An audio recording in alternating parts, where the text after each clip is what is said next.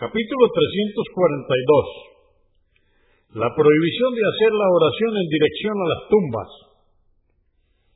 Hadís 1757. Abu Marsal, Canas ibn al-Husayn, que Alá esté complacido con él, dijo, escuché decir al mensajero de Alá, la paz de Dios con él, no recéis en dirección a las tumbas, ni os sentéis sobre ellas.